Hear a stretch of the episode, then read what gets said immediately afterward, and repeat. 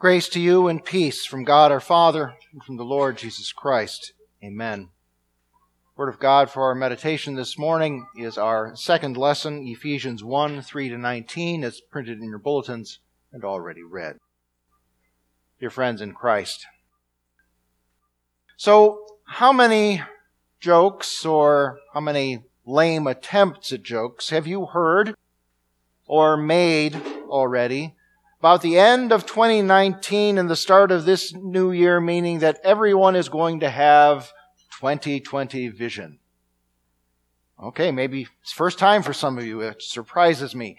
Um, for some of us, the joke is definitely hard to resist. On the other hand, sure would be nice if it were true, wouldn't it? No more myopia, presbyopia, or astigmatism. Just perfect vision for everybody. Opticians and optometrists would take the year off, and people like me would take our glasses off. But of course, the change in how we count the years, how we count the passage of time, doesn't actually change reality in any way. And even a January 1st declaration that this year is going to be my best year ever. Well, that reflects only one's own confidence or, or resolution, not any real knowledge about what is to come. But one thing that Epiphany impresses upon us is that we, if we flip things around a bit, we find something wonderful is actually true. Better vision makes for a better year, and, and even more, a better reality. Of course, we're not talking about vision in, in the sense of what you see with, with your, your physical eyes. We're talking about what you see with what Paul in our text calls the eyes of your heart. And no matter what prescription lenses that you might ha- have to use for your physical eyes, what the, what spirit given faith provides is perfect vision, not needing any correction. We see exactly what we need to see. And, and when we do, it, it not only changes the way we see everything else, it changes our lives in amazing and important ways. And it all begins and ends with seeing Jesus. So it's no surprise that Paul begins his letter to the Ephesians as he does here, praising Christ, pointing to Christ, and praying that his readers would see Christ better. But it is far too easy and far too common to read these verses and say something like, well, it's great that he's so excited about those things and, but he is an apostle after all. It's impressive that he manages to, to fit so many different references to so many different doctrines and deep truths into so few verses, but, but that's just theology. It doesn't really make much of a difference. Not, not for a Christian like me, anyway. I've got the basics down, and there's no reason really to, to reach or to look for anything more. You will not be surprised, perhaps, to learn that Paul would disagree with such thoughts. What he has and sees, he wants all believers to have and to see. The Holy Spirit, who inspired him to write Ephesians, wants us to have the same kind of perfect vision. Vision that sees Jesus and changes the way we see everything else in our lives. So let's take a closer look here and see. See how seeing Jesus lets you see through, past, and, and far beyond your troubles. Helps you to see God's solutions, to see glory and find hope. Not just for today or for a new year, but for every day of your life. Helps you to see how our God and Father has indeed blessed us in Christ with every spiritual blessing.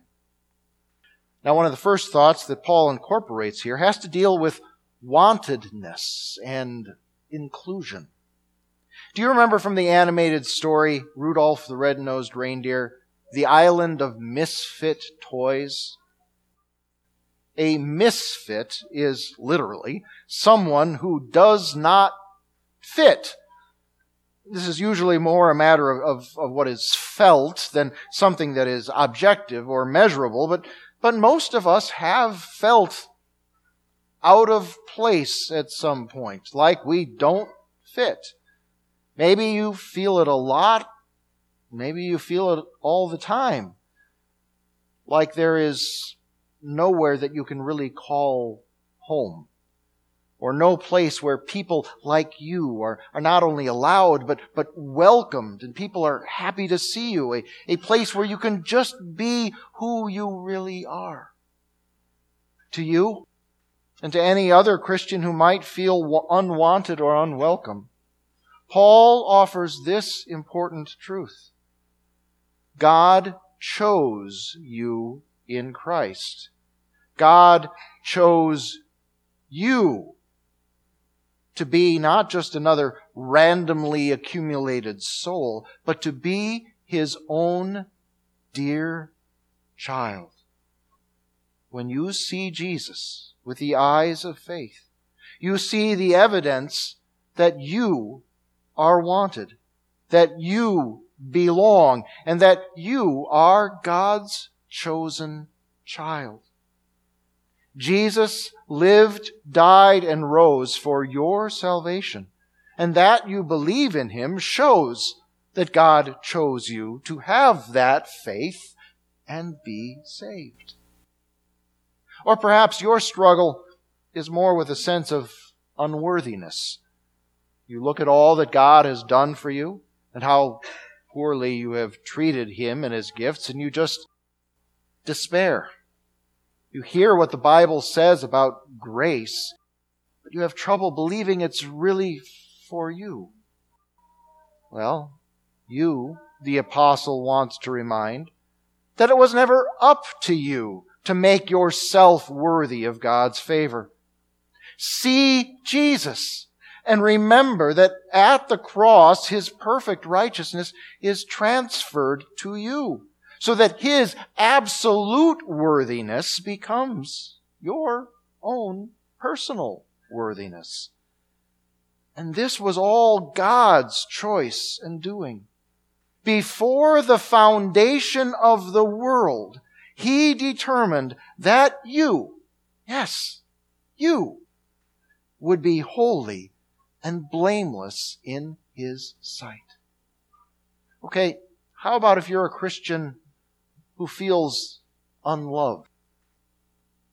We're not going to dive deep into the doctrine of predestination today, but here Paul points out that it is in love that God elected to have you adopted into his family as his child through Jesus Christ.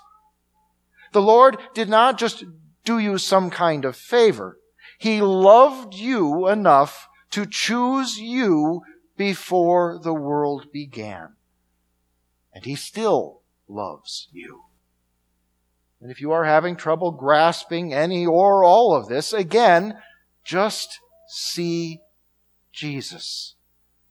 He is the embodiment of this love and of God's glorious grace. For everyone who ever wanted to see some kind of proof that God is love or that God cares. Jesus is that proof.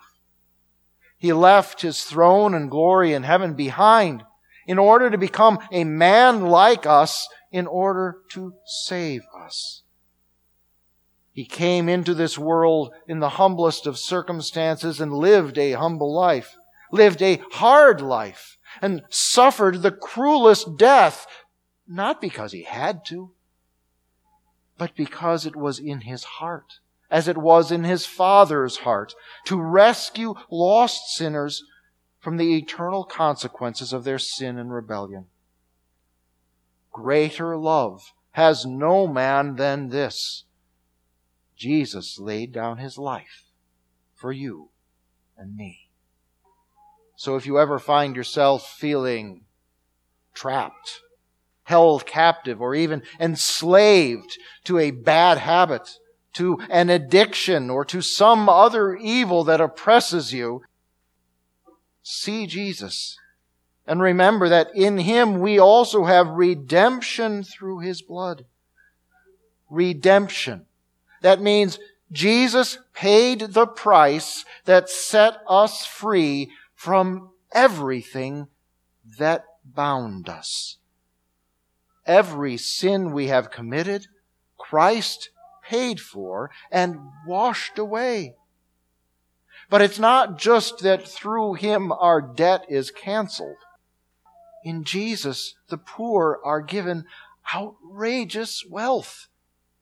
Not dollars or gold or jewels or real estate, but given the riches of God's grace, which He lavished on us in all wisdom and insight. That ain't chicken feed.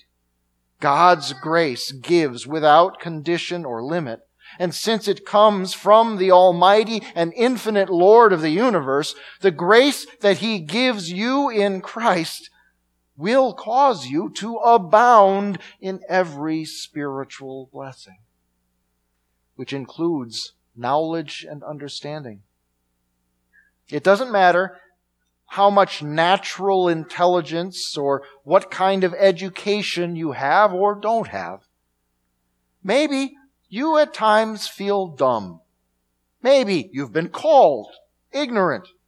Perhaps you have a sense that you're missing something or that you've been so left out of the loop or that you're not in the know about important stuff. Doesn't matter. See Jesus and know that you have something far beyond mere human knowledge or wisdom. God has made known to you the mystery of His will.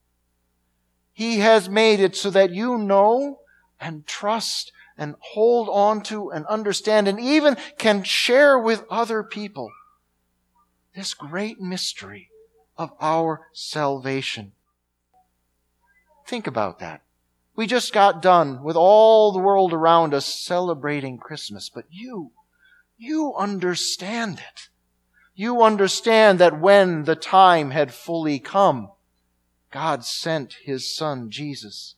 All of God's good purpose for mankind, His plan to save sinners, all of that came to fruition that night there in Bethlehem.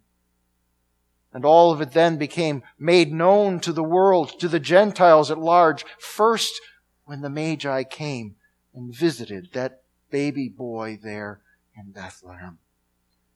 You have been given the privilege of knowing this, this knowledge, this wisdom, this understanding. God has given it to you. It's a big deal, but maybe sometimes you still feel like a small deal. Maybe people look down on you. Maybe they call, maybe you just feel like you're a, a nobody. You're humble. You're humiliated, scorned even. What does Paul have to say about that? When you see Jesus, what do you find out? That you are the recipient of a great inheritance. All of it predestined, laid out by God's plan and to his glory, which you are sharing.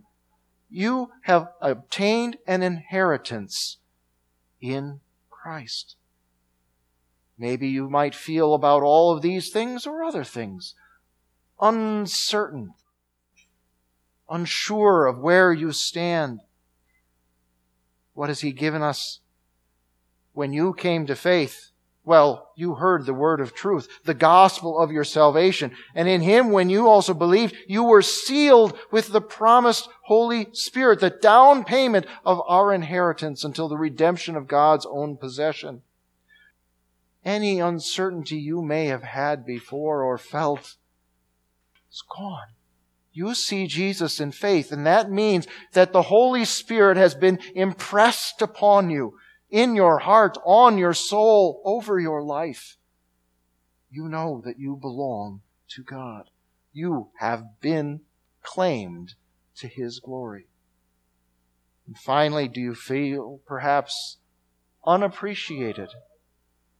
When Paul speaks to the Ephesians, it's as if he's speaking to us, telling us that your faith, your love for others, the things that you do because you belong to Christ, they've been noticed. They are appreciated. They are valued, which means that you too are valued because of who you are in Christ, because of what you do, because you are in Christ. See Jesus and remember that. In the final verses of our text, Paul gives us a glimpse into his prayer life. He shares with the Ephesian Christians what he says to the Lord about them. He gives thanks for them and he prays for them. He keeps on praying for them. And his prayer for them is my prayer for you and, and your prayer for yourself. It is a plea to God for better vision. No, for perfect vision. The prayer to know our Lord Jesus Christ fully, with the Spirit giving the wisdom and revelation, understanding, deep faith and strength that that involves.